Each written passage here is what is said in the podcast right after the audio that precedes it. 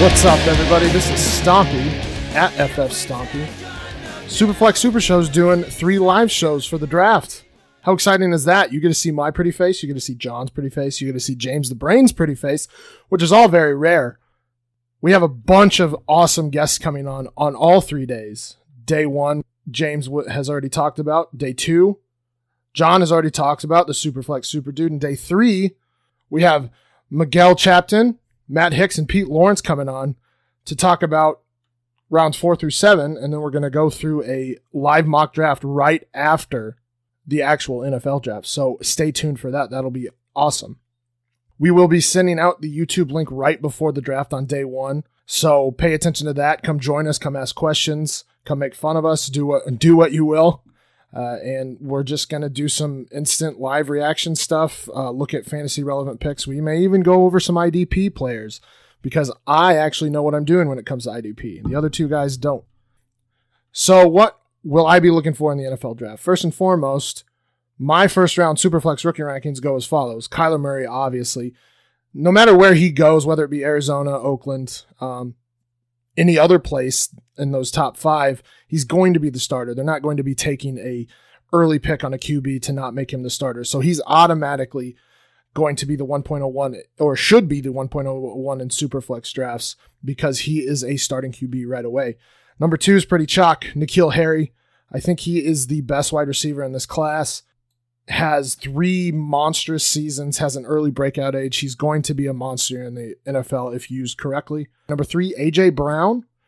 I think he actually could jump N'Keal Harry if he lands in the right spot. AJ Brown can play both inside and outside. He was dominant in the SEC, better than his more hyped, I suppose, teammate and DK Metcalf. Uh, if he lands on a in a place that will use him as a big slot receiver, look out. He's going to be a monster.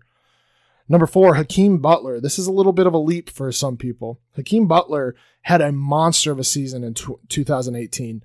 Uh, Matt Waldman kind of compared him to Calvin Johnson. Now, he's not exactly Calvin Johnson, and actually, he's been working out with Calvin Johnson this offseason. He's just that kind of freak athlete. He's huge. He's got a, mo- a big speed score. He's athletic. He's got a wide uh, catch radius. So look out for him. Again, could end up being the top wide receiver in this class when all said and when all is said and done. Number five, uh, I'm also deviating a little bit here, is my first running back off the board, and that's actually Miles Sanders. A lot of people like Josh Jacobs here, David Montgomery. Miles Sanders is great in his own right. I think he's just been living in the shadow of uh, Saquon Barkley, but he put up a great season last season. Not nearly as good as Saquon Barkley, but he, like I said, has been great in his own right. He was a five star recruit out of high school in Pennsylvania. I think he was Mr. Pennsylvania uh, football.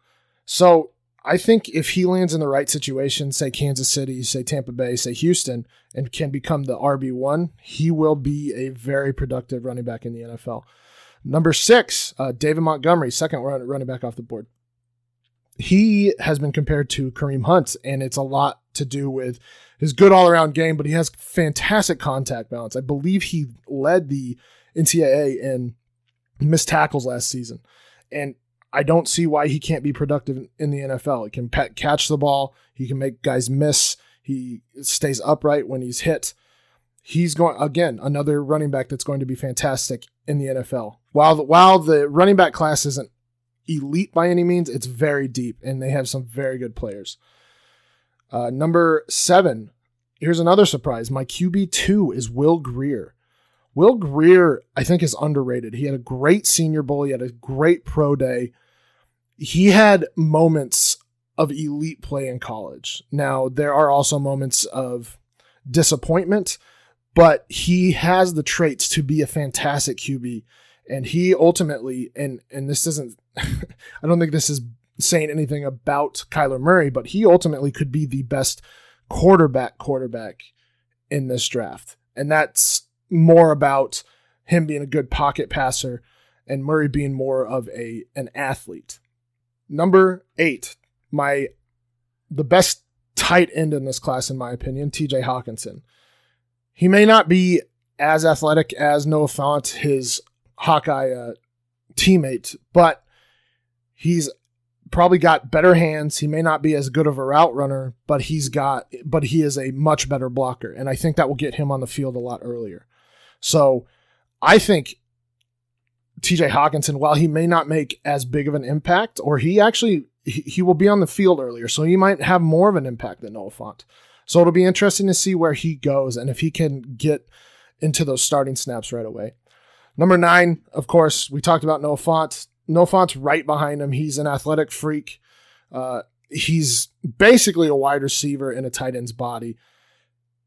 I don't think you're going to go wrong either way here, but Noah Fant is more of the route running slot type tight end, where Hockenson is more of the blocking inline tight end.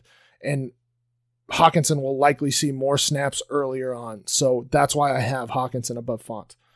Number 10, Josh Jacobs. I'm a little bit weary of jo- leery of Josh Jacobs just because he doesn't have the profile, the production profile in college. He was sharing snaps with guys like uh, Damien Harris, and I don't know what that means. It could be just an Alabama thing, or it could be a Josh Jacobs thing.